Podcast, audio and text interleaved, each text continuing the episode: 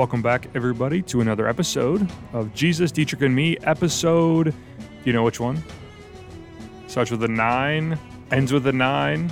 99. 99. There we go. Does that mean the next episode is the Lost Sheep episode? Yeah, yeah, it could be.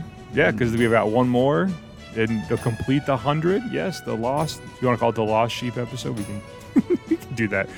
All right, that's Pastor Jim. I'm Pastor Tyler. We get to serve down here at Family of God in Detroit. Thank you for tuning in for your time and attention today, uh, or whenever it is that you listen to it. Uh, we're grateful for that. Grateful that uh, maybe you've been sharing the podcast or people have come across it.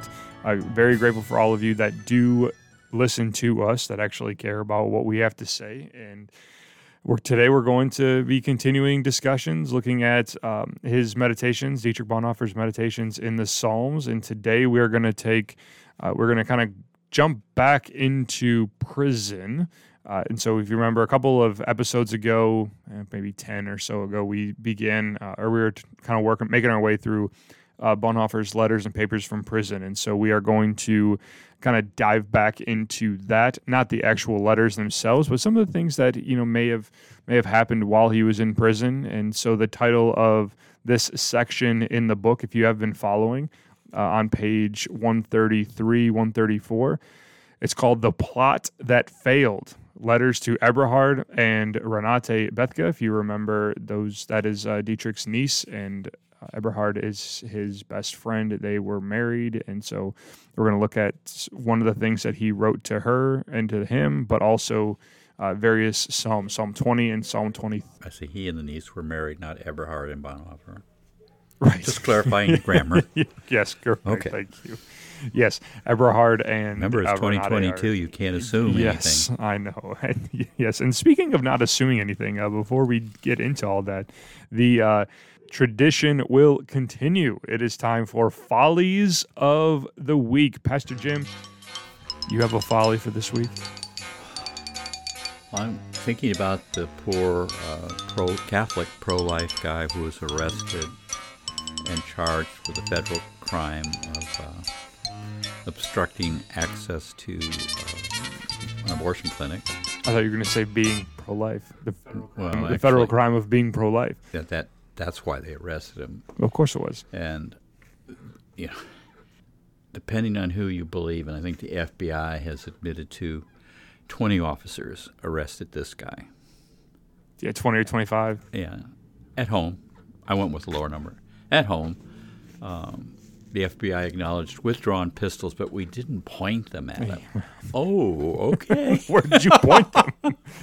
and they also said, well, we holstered him after we had handcuffed him. I said, oh, yeah, in front of his seven children Mm-hmm. and wife. and his wife. Wow. And then I'm reflecting in history how many FBI agents went after Dillinger? I don't think that many, Right, or Bonnie and Clyde, or any like really dangerous people. right. Actually But Actually for dangerous a pro life person, we got to have 20, 25. Probably had helicopters overhead. Right. I want to think it's funny, except it, if you're on the receiving end, it's very sad. Oh yeah, family, friends.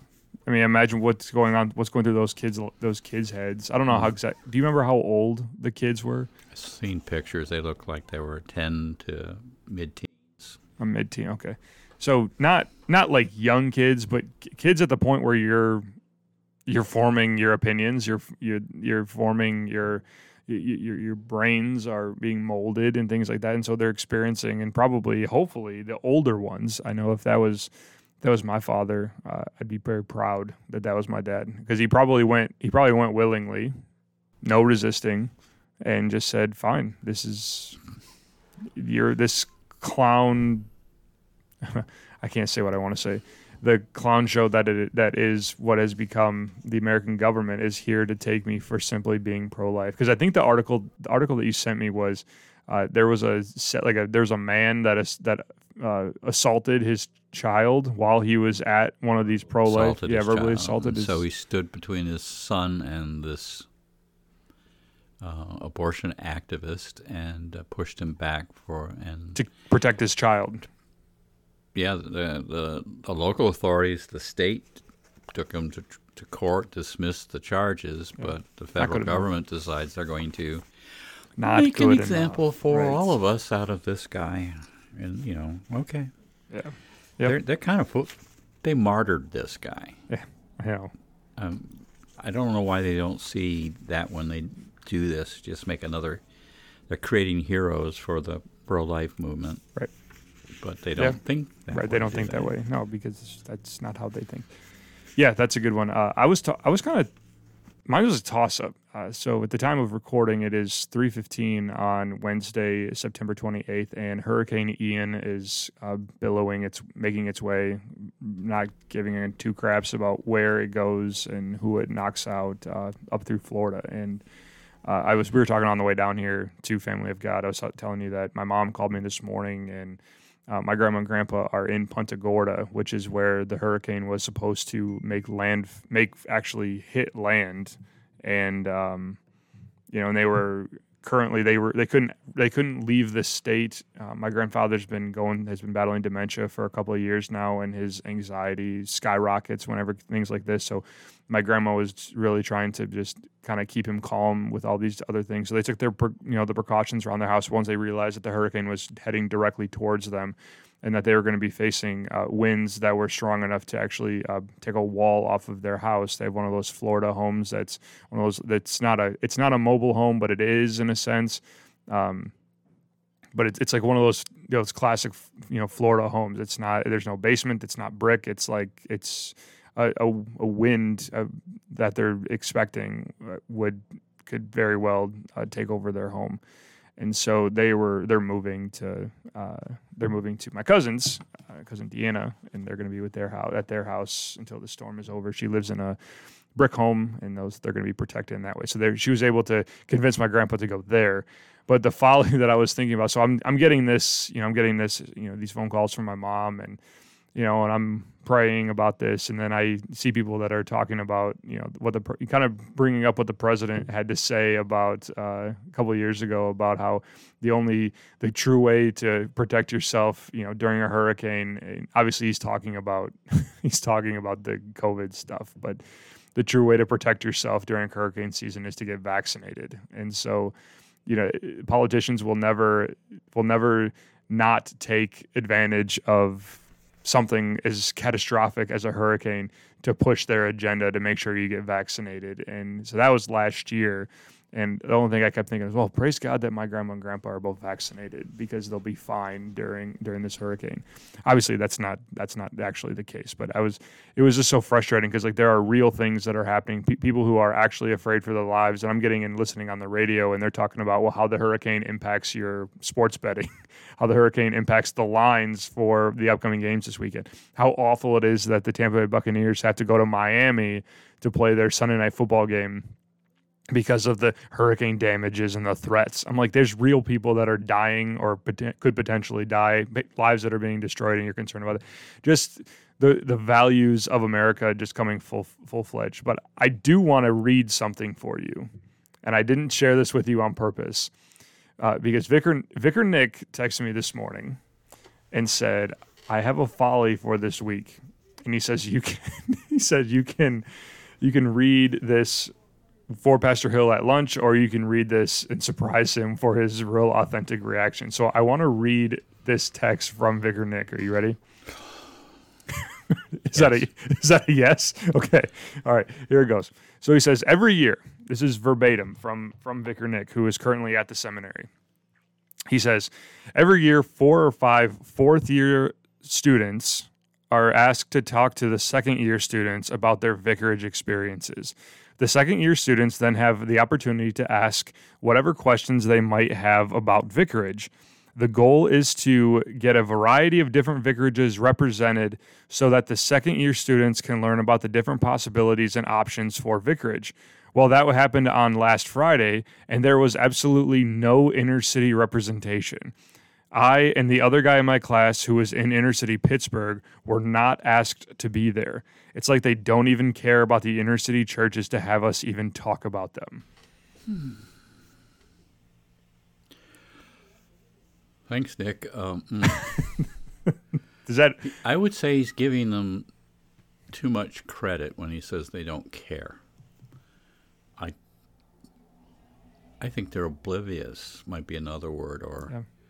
Uh, have never they never give it any thought. I mean, to to not care means you've given it some, Some thought, thought, yeah. right? I think that, like I said, too much credit. It's just so far outside their um,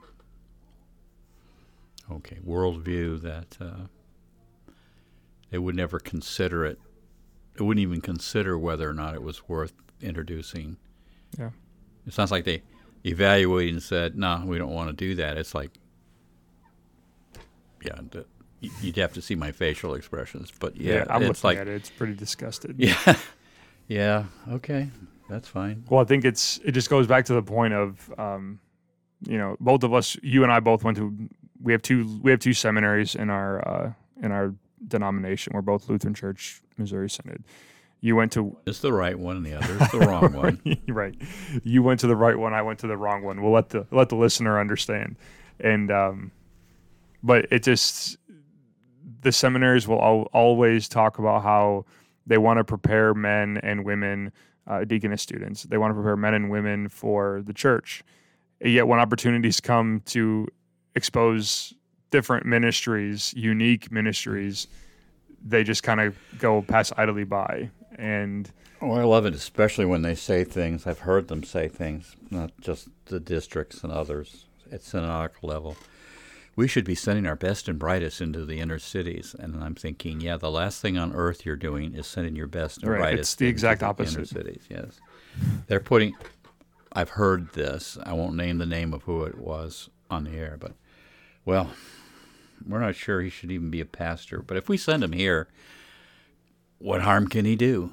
What damage could he do? right, right. And so, yeah, that's the best and brightest Uh-huh. when you do that. Right. So thanks for that, Nick. Thanks for ruining our day. Jeez.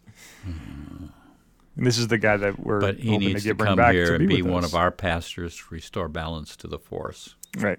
Yes. So Takes two of us to wash out one of you. right. All right. Before we get uh, ourselves into any deeper trouble, uh, there's a there's still a dis- there's a disconnect from, and we're not like, and I've said this before. Um, I I will never say that our ministry is better than other ministries. Ministries that are in the suburbs, that you know, big big ministries. Right. I just had a conversation with. Uh, with one of our supporting our supporting volunteers or our supporting congregations, the pastor there. This is a congregation who, that has 2,000 members. Uh, they're in they're in a, a very well off area. Uh, the budget of you know five million dollars, and and I was so I was meeting with him. We were talking about some different things, and and he was talking to me about some of the different uh, struggles that he's been having. And one of the struggles that you and I have never had is we've never had to deal with uh, a same-sex couple uh, being a part of our congregation, and one of the one of the women in this relationship walking into a woman's bathroom and then having another person storm out because I thought we got past all of this. So this is a woman who uh, who has short hair, is very muscular, and they the assumption is that this woman was was a transgender woman, and she's not. and and so this other woman will come storming out of the bathroom in front of everyone else and said, "We came to this school because we wanted to get rid of all of that stuff." How does a pastor respond in this in the sense or in all of that, right?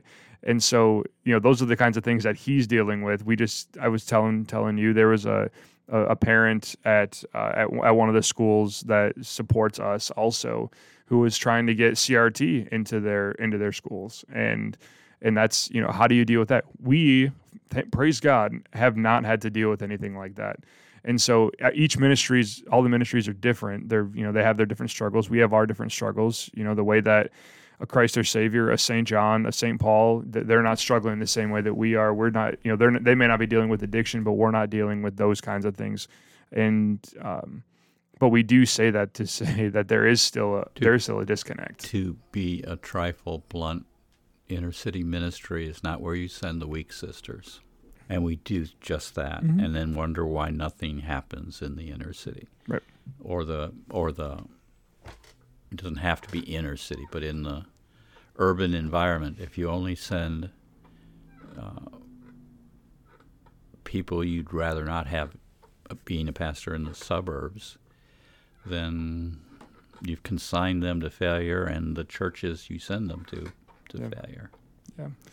So the, the the point the point being is that clearly with what Nick said, what we've experienced with our with our uh, conversations that we've had at synodical level and district level, uh, there's still major disconnects between the cities, and it's not just it's not just Family of God. It's disconnect between, you know, min- there's a great ministry that's happening, you know, 60 miles north in Flint, and that's that's different. You know, same thing in in Pontiac. There's other ministry that's happening in Pontiac, but the district doesn't know they don't really know those kinds of things. And um, It's worse than that, really, because instead of knowing what's going on there, they have these illusions of, I'm almost going to say illusions of grandeur of what's happening there when in fact it's a war there. yeah, And they're not supporting the, the guys in the war.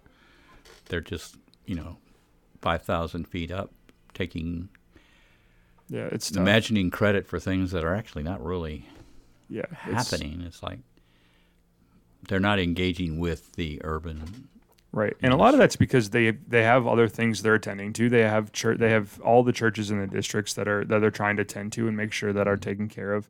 Um, but at that point, I think it's important that you hire maybe you bring in bring on somebody that's specifically attentive to those kinds of ministries. Right? Don't wouldn't you agree with that? Yeah, yeah. Someone that is specifically brought on, not just under this lump umbrella, actually someone that's specific so that congregations, pastors, people that are involved in these ministries aren't left hung out to dry. And I think sometimes that's how a lot of them feel. Uh, I'll it's, you- it's I'll never give- intentional. I'll give you a word picture. We may never get to Bonhoeffer. Word picture. Here's the Titanic. It just went down. Do we minister to those in the lifeboats or do we minister to those in the water? Right. Ah, Mm-hmm. guess what we do? Yeah, you're right. You're right. You're right. And so, so well, they're, they're going to drown anyway, right? Why would you? even? well, that unfortunately, that's we're, we are not by no means saying that that's the mentality, but sometimes that's what it seems like. At the operational level, that's what happens, Right. whether you want it or not. So, we've been blessed with uh, Pastor Granado. Why is he a blessing Well, he is a, he's a blessing for to our prayers? yeah, he's an answer to prayer for sure. Um, this is a, a gentleman. How old do you think he is? Fifties, late fifties, late 40s, early 50s. early forties, early fifties. Super, super nice guy. Uh, he's been brought in by the Michigan district. So this, this is why I say it's not, it's not, it's never intentional because they have the ideas. They have, they certainly care.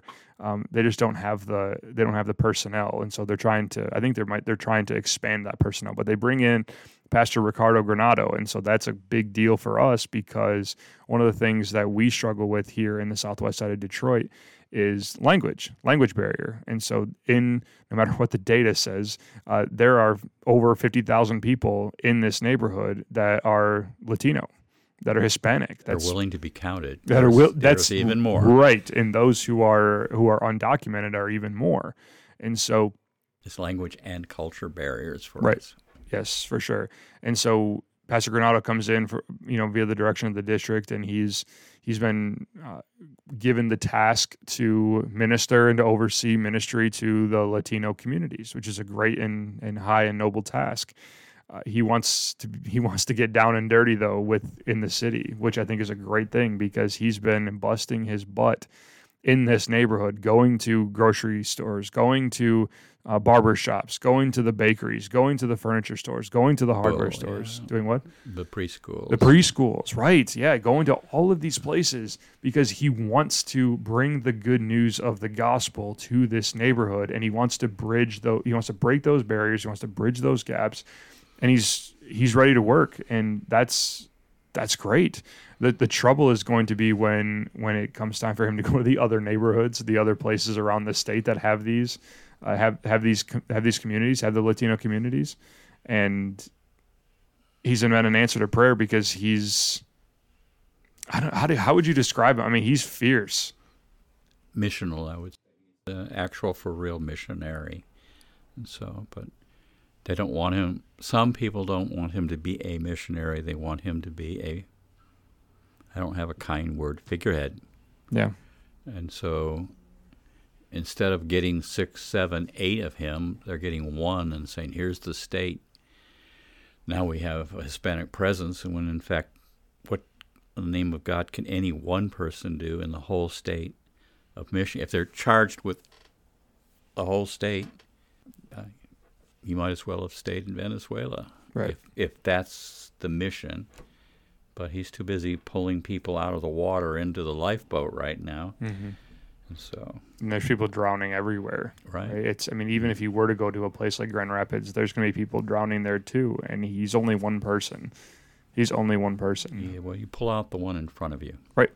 Right. It reminds me of that. Uh, it reminds me of the story that you told me one of the first times, the first couple weeks that I was here, and I asked, you know, how do we, how do we reach all these people? And you said you don't. and then you, do you remember the story you told me about the starfish? Oh, yes. yeah, yes. the the little kid walking around the side, uh, walking on the. Tom Peterson told me that story. So Okay. Blame him. so you tell me the story of of this of this young kid walking along the beach, and it's low tide, and all these starfish are are have been washed up onto the beach, and he starts Dying. Yeah, and they're dying, and uh, and you throw, he just starts throwing, tossing them back, tossing them back, and you know, he, pick, he reaches over, picks up one, tosses it back into the ocean. Like takes another couple steps, reaches down, tosses one, picks it back up in the or tosses it back in the ocean. And this old grumpy old man comes up to him and says, "Son, you're never going to get all these. You're never going to save all these starfish. You just give up. You're never going to get them all." And the kid says, "You're you're maybe right, sir, but." I can save this one. And he throws it into the into the ocean. And I can save this one. And he throws it back into the ocean. And so that's really kind of the the mission. I think that's the missional mentality. And because that starfish that gets tossed back into the ocean, he then goes and tells all his other little starfish buddies about the person that saved him.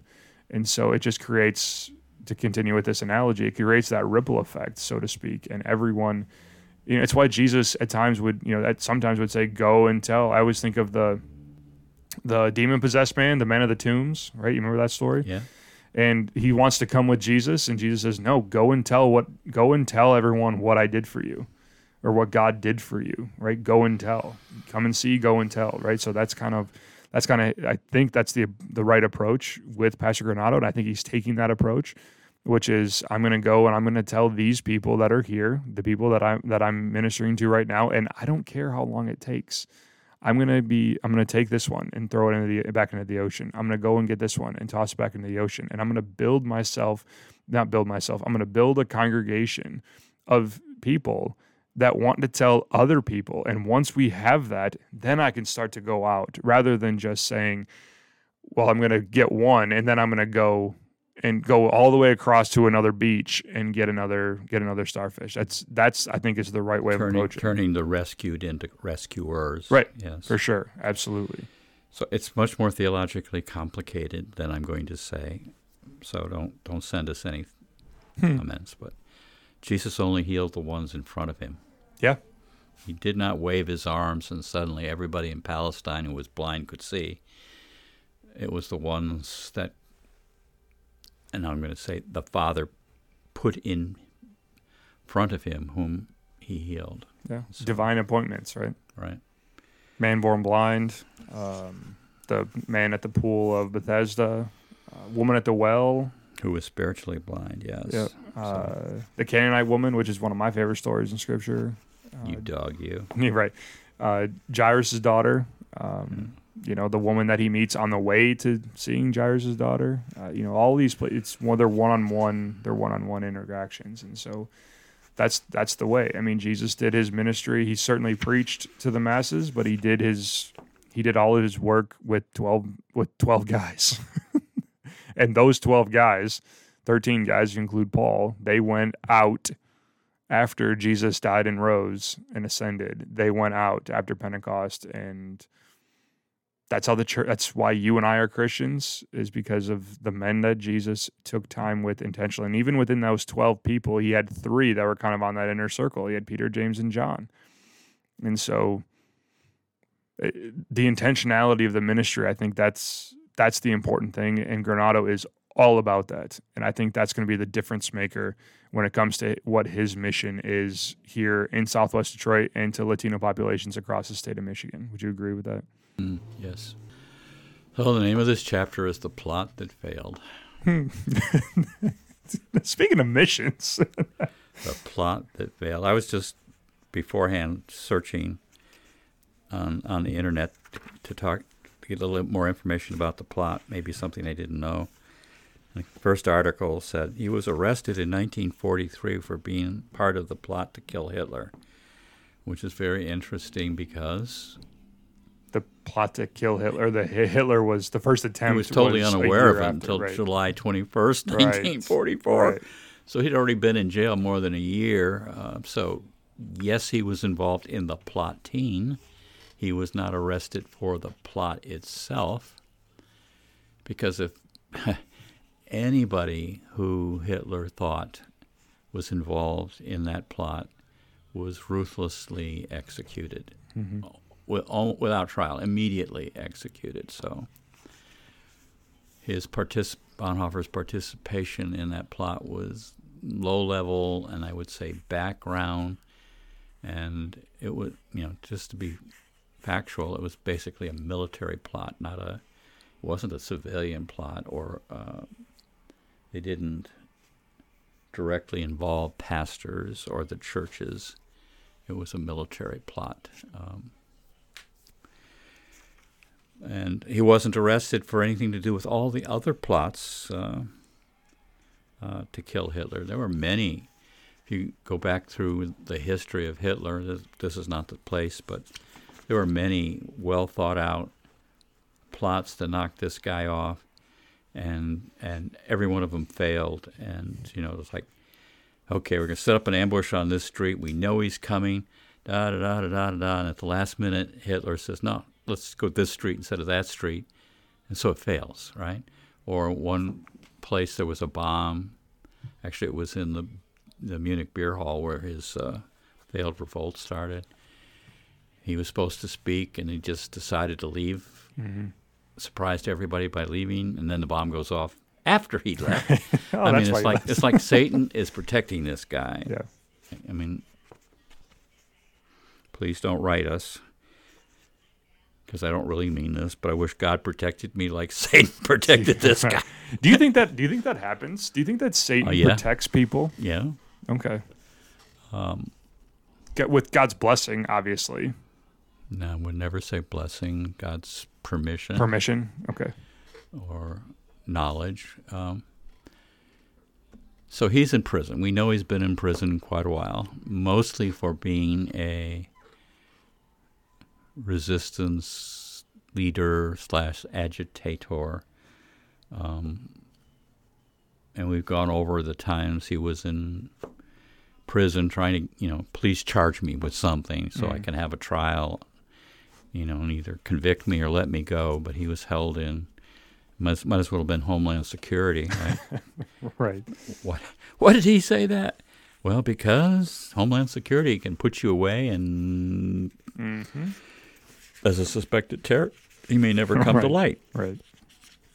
despite your rights as an American. So, um, so he was tucked away quietly. He was not executed. In fact, he was he was executed as an afterthought. When he, it's almost like it didn't really happen this way. It's almost like Hitler said, "Well, this isn't going well, but is there anyone I should have knocked off before I commit suicide?" And then they give him a list of people, and there's Bonhoeffer, and he's done for.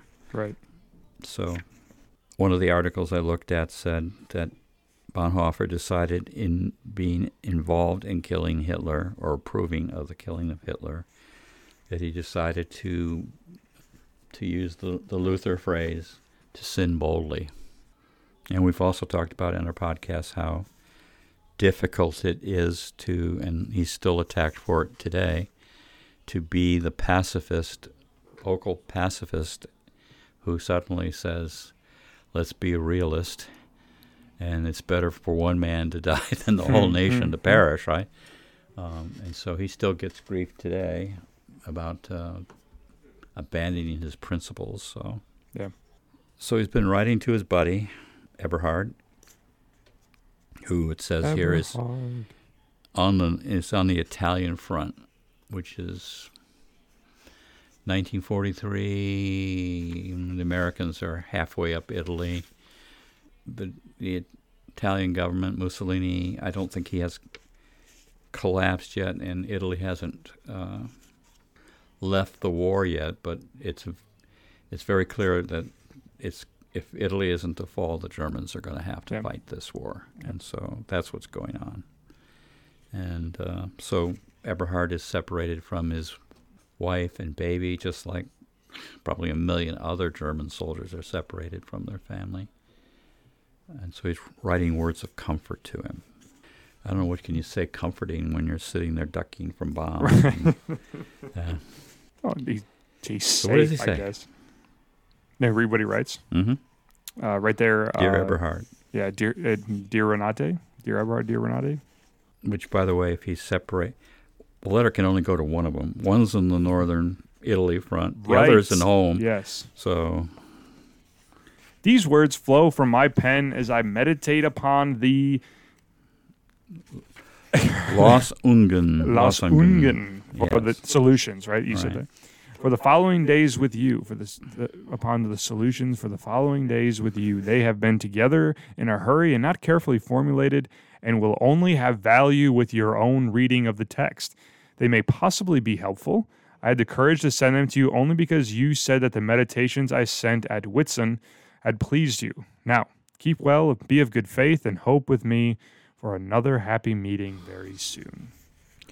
So these solutions he's talking about is in reference to the Psalms. Many of the Psalms ask questions, uh, difficult questions, right? Um, like, why? I'm not quoting the particular psalm. Why do the wicked triumph, O Lord? Yeah. How And long? then- And then within the psalm, a solution is offered to the to the apparent uh, problem of the uh, triumph of evil. Yeah, that's the pattern. You've mentioned this before, I think, on the podcast. That's the pattern for a lot of the Psalms. It starts with a question and then some uh, some complaining, a lot of complaining, and then it then it kind of rev- then there's like that uh, like the pivot word like but but you O Lord are great but you are the or but you have th- done this. Uh, and then it comes up with that solution, right? So it al- it always like it always gets you there in some way, shape, or form. The psalmist, whether it's David or Solomon or whoever, gets there. So there, on page 140, there's Psalm 3. So You said page one forty. Of the book, right? Oh, Psalm 3. ahead. Yeah. Oh. Just just as an example. So it starts with, "O Lord, how many are my foes? How many rise up against me? Many are saying of me, God will not deliver him." So he's presented a problem, right? Mm-hmm. Um, then he answers it by saying, But you are a shield around me, O Lord. It goes on and on. And then finally, it's there's a admonition or a charge or a challenge that says, Arise, O Lord, deliver me, O my God. Strike all my enemies on the jaw, break the teeth of the wicked. Whoa. yes. And so, again, a problem was presented. Everybody looks at me. I'm your child. Everybody looks at me and says, God, God doesn't care for this guy at all. We can stomp him into the ground, right? And He proposes that that's not the reality, that God is his protection. And then he asks God to uh, show grace, mercy, and forgiveness to his enemies. if you didn't hear the sarcasm there. right. so that that's kind of a, the Los Ungen. I, I like it's so what I what I hear is um, when I hear a psalm like this, and yes, he's presented with some kind of a challenge, some kind of a uh, of a complaint. So, oh Lord, how many are my foes? Right. So he's complaining about how how tough things are. Many are saying that you know what, God, they're te- they're they're telling us, they're telling me you're not going to deliver me, but I know better, and therefore, God, do what you said you were going to do. And there's a sense of of, and I don't. Does David do Psalm three? Is that? It sounds like it for sounds like a David psalm. Uh, off, I don't know offhand. I'm guessing it's David. But what it sounds like to me, if it, I mean, it's the psalmist is holding God to his promises, right? He's holding God to what he said he was going to do. God, you said you were going to deliver me.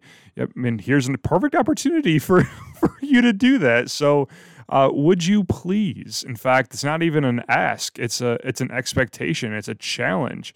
God, do it. Uh, yes, it is David, by the way. When this is uh, a psalm of David when he fled from Absalom. So this is during the in the midst of the coup when everyone's trying Yeah. to kill him. Another example is on page 144, Psalm 70. He says, Hasten, O God, to save me. O Lord, come quickly to help me. May those who seek my life be put to shame and confusion. May all who desire my ruin be turned back in disgrace. May those who say to me, Aha, aha, turn back because of their shame. Wow. I don't think you said aha aha right. Well, how would you say it? Aha aha. Okay, you dramatized. Come on. drama queen, you. Yeah. But a little later in that psalm, he says, Yet I am poor and needy. Come quickly to me, O God. Mhm. You are my help and my deliverer. O Lord, do not delay. And Mhm. so, yeah, so many of those psalms have that framework or outline of I'm in desperate situation, but I belong to you. Now, God, would you kindly come and do what your word Right. says? Right, right. Yeah, and so the chapter we're looking at is Bonhoeffer writing to Eberhard at the very time that uh, July 20th, 44 was the bomb, that, and July later that day, and July 21st is Hitler. Uh, uh, well, the plotters tell Germany that he's dead. July 21st is pretty much Hitler uh, getting on the radio and convincing the nation that he's unhurt. Mhm. That was a lie, but then what would you expect? Unhurt, and he'd been, you know, whatever his equivalent of providence had protected him from this evil plot, and so. But where's where's Bonhoeffer? In prison. He's in he doesn't know these Right. things. I doubt he. I doubt he knew the day of the plot. I would almost bet. Well, your life anyway, Tyler. Thanks. They would never have told him that because he's uh, vulnerable, and you know, so they wanted to squeeze the information out of him. Better he has no information then, and so Yeah, I've always I've always thought that, uh, and I talked about this on Saturday with the um, with the St. John men that I had got to lead uh, their breakfast. We talked about Bonhoeffer, life together. Kind of we were talking about this, and and I asked that it's it's always funny to me when people ask um, or when you ask somebody, what do you know about Dietrich Bonhoeffer? He's the Christian pastor that tried to kill Hitler. that's often the that's often the response that you get from people and they they don't know all the details. And for us, it's like, yeah, the first attempt that happened, he wasn't even there. You know, it, it, to be because at the beginning of this of this commentary, it says, however, reluctantly, Bonhoeffer was involved with the plots, but that's kind of an afterthought, right? It's he's not he's not directly involved. He's not the one that's lighting the fuse. He's not the one that's pressing the button. He's not the one that's holding the knife to him he's not the one that did that. Um, he just kind of got roped in, kind of got roped into it. It would have been impossible for him to know the information. oh no, they would never have shared it with him. Right. Uh, so he was probably um, relegated to what I would call um, moral authority or moral approval um, as a pastor for those plotters who military plotters who might actually have had mm, religious conscience questions about Yeah. doing this. You, you could say there were probably as many moral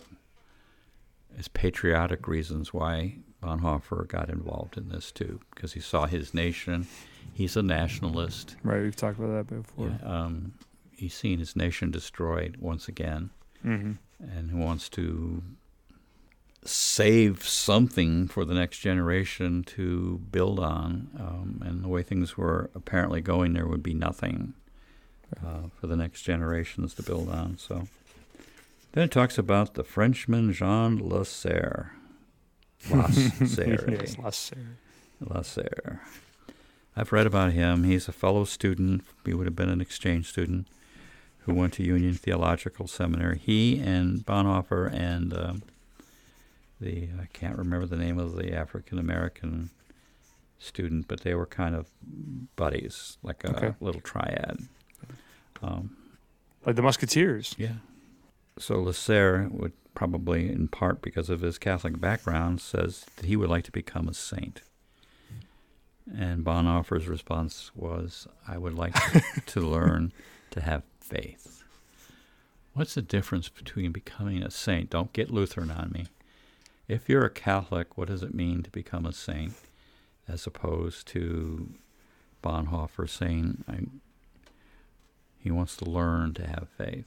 So I, the person, what I always think, first of all, I laugh because uh, when I first originally read this, I read it as Lasserre saying, "I'd like to become a saint," and Bonhoeffer's response is, I read it as, "Yeah, I bet you would." That's how I read it. That's why I laughed.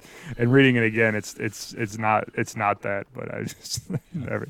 Anyway, um, the difference between like the the saint that you know being a saint having faith i mean certainly we become saints by having faith right we are brought into sainthood by grace through faith declared to be just you know that you said don't go lutheran Don't but that's Lutheran, that's what yeah. lutheranism So is but i always think of i think of the um oh is it mark I don't remember which text, which exactly where in Mark, but it's the it's the guy that's got the that has his son that's dying, The And increase he- my faith passage. Right, and he says he says to Jesus, you know, I he says, can you, uh, he said, if you are able, can you, can you make my make my kid well? And Jesus says, if I am able. And then uh, and then he says, you know, those anything can happen for those who believe. And and the the guy says, I believe, Lord. Help my unbelief. And I think that that's I, that's what I think is happening here. It's a kind of a version of that. It's kind of a riff of that. Bonhoeffer's like, yeah, I, you know, I too would like, to, you know, I want to be a saint, but really what I want is to have faith. I want to, I want to, my faith to be increased. I want to, I want to have faith where I don't question, where I don't doubt, where I am, where I'm confident every single day, every single hour. There is no, there is no discussions. There is no wondering. There is no me writing letters you know renouncing my faith and and and you know no psalms of lament where i'm questioning god's uh, god's prov- his provisions and his sustaining. I want to have rock solid confident faith that's kind of where that's kind of where i go from from that. I don't know about you. What do- what about you?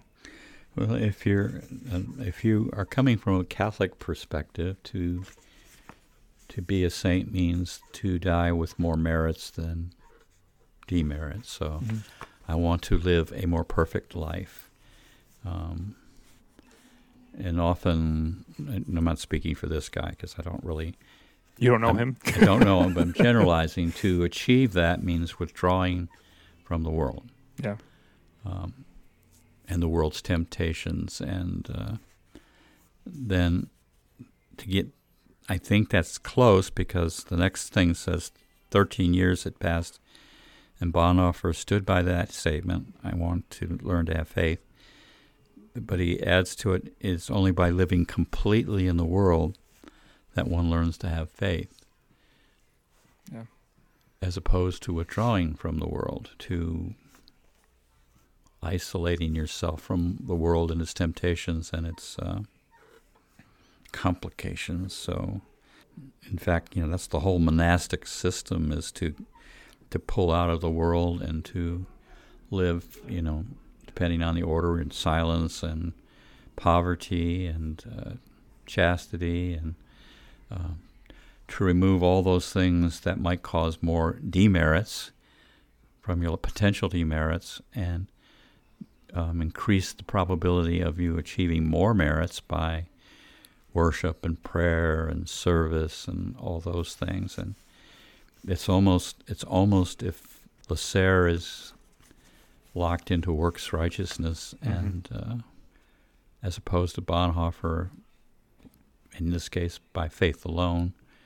Um, but faith, you, you don't even know that you have faith unless it's been tested. Yeah. I can say I have faith. You know, but I always go to Peter on the boat. Hmm. You know, there's Jesus walking on the water, and Pe- I think Peter says something like, "You know, bid me to come to you, Lord." And Jesus says, "Come." What if Peter had said, "No, I'm Um, good. I'm good. I'm good." I, I believe I could do it. I don't really have to do it. My faith is solid. Yeah, no, no. You have to actually do it. swing your feet off the boat, shift your weight, and stand on the water. Right. And so that's, what you, you've said. Bef- you've said before that faithfulness is evidence of faith. Right. It's to to have to have faith. If you have faith, there will be faithfulness. It's one of those uh, you can't have one without the other. It's not a. It's not. It's it's not, it's not saying that. Uh, in order for Peter to truly have faith, he has to do this, right? That's not at all what you're saying. What you're saying is that he he discovered that he really did have faith because he did this, right? Yeah, temp- yes. oh, yeah, temporarily, right until uh, until he fell through, until he took his eyes off Jesus. But the, the, I think the point speaks for itself. Um, there's that. Ex- I mean, same thing. Same thing with Abraham, right? Abraham with with Isaac. God says, "I want you to sacrifice your son. I want you to give me your son," knowing that, hey, uh, God, remember when you promised that I'm going to be blessed through Isaac? Yeah, that can't happen if you take him from me. And so there's there's the there's the testing, right? If Abraham can say, "Okay, I believe that you're going to do this," but until he actually goes to take the knife and slit his his son, I, I that that faith is being tested, and you find out just what your faith is when you're faced with that kind, those kinds of trials, those kinds of uh, yeah. So the, those who want to preach and teach that and tell us that Abraham never doubted that God would stop him, I'm sorry. Then it was never a test. But, and yeah. then so what was the purpose of it? It was never a test. It had to be a test. Mm-hmm. For for Abraham. For Abraham. For Abraham, not for God for Abraham or Isaac. well, yeah, yeah, yeah, yeah. So, marriage ready? Oh, we made 50 minutes before uh-huh. getting to marriage. So, Michigan District decides to send you as a missionary to the Antarctic to preach the gospel to the penguins. To the and, penguins? To the penguins. And you I'm trying to be funny. And you tell your wife, "I'll be faithful. I'll come back in 5 years." And you come back in 5 years and say, I was faithful to you, honey. Well, you never had an opportunity to be unfaithful because there's no one there. no one there. right. So it was never a test. So right. the value of you saying I was faithful is zero. Because right. until there, there was an opportunity, yeah, if I was going to be unfaithful, it would have been with a penguin. Well, I didn't want to go into that, but it's 2022. So. Yeah, okay, I was going to say that. yeah, to to faith must be tested, or it's not faith at all. Yeah. And so, poor, poor Bonhoeffer. He expands with this as on 136. By this worldliness, worldliness, I mean living unreservedly in life's duties problems, success, failures, experiences, and perplexities. In so doing, at least potentially, he doesn't say potentially, I'm going to say potentially, we throw hmm. ourselves completely into the arms of God, taking seriously not our own sufferings, but those of God in the world, watching with Christ in Gethsemane. That, I think, is faith. That is how one becomes a man and a Christian.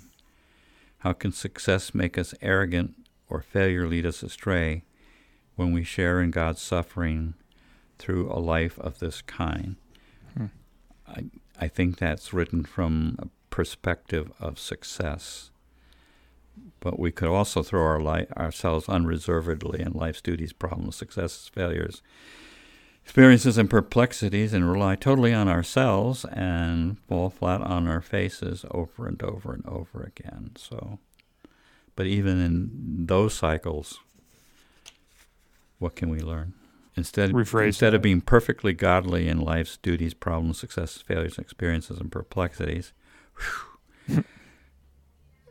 we also learn by failure, right? I, I, think that you actually learn more from failure. Um, you know how do you know how do you learn that that things that are that are how do you learn that touching boiling water is bad for you well at some point you probably had an experience or someone had an experience where boiling water you know t- touched them, got close to them, something like that. You saw you you know that's that's maybe that's not the best example, but one of the things that we say, particularly about family of God, uh, with you know when I think of I think of you know my experience uh, in my growth as a as a preacher in particular. One of the things that you told me about family of God is that family of God creates a safe place to fail, and because the people here who we love very much most of the time their their biblical literacy is not like that of a Christ our Savior or a Saint John or University Lutheran Chapel or anything like that. It's it's very basic, uh, and a lot of times you've said this before. We could preach the same sermon over and over and over and over again here, and everyone will hear it as it as if it was the first time. And so when I was kind of learning and kind of figuring out my style and and what what works, what doesn't work, this was a good place to do that because failure when you do something and it falls flat or you just aren't prepared or anything like that, you can learn from that and you I I would and you'd probably attest to this too. One of the the reasons that that there are good preachers is because the reason that there are, you know what I'm trying to say? You become good, you become successful because you at one point failed. That's that differently. You learn what actually works. Right, right, and you've learned what doesn't. Yes. I think in the business world, people people that are successful are often the people that failed. You hear that, you'll hear those kinds of stories all the time. And so with us, we've we've learned you know how to work with addicts we've learned how to work with homeless folks there's a reason that we know not to give money to so and so because we've done that before and it's failed we we know not to give keys to to this person or to this kind of person because we've done it before and we failed. We know not to pay for a family to drive to Tennessee because it's failed. Um, you know those are the kinds of things that you learn. You, you fall in your face you get back up. It's very elementary but it's so true. When you fail, it sets you you get back up and you're you know not to do that again and you try something else. Whether it's preaching, pastoring, resisting, spying, mm. all these things that Bonhoeffer did and we do.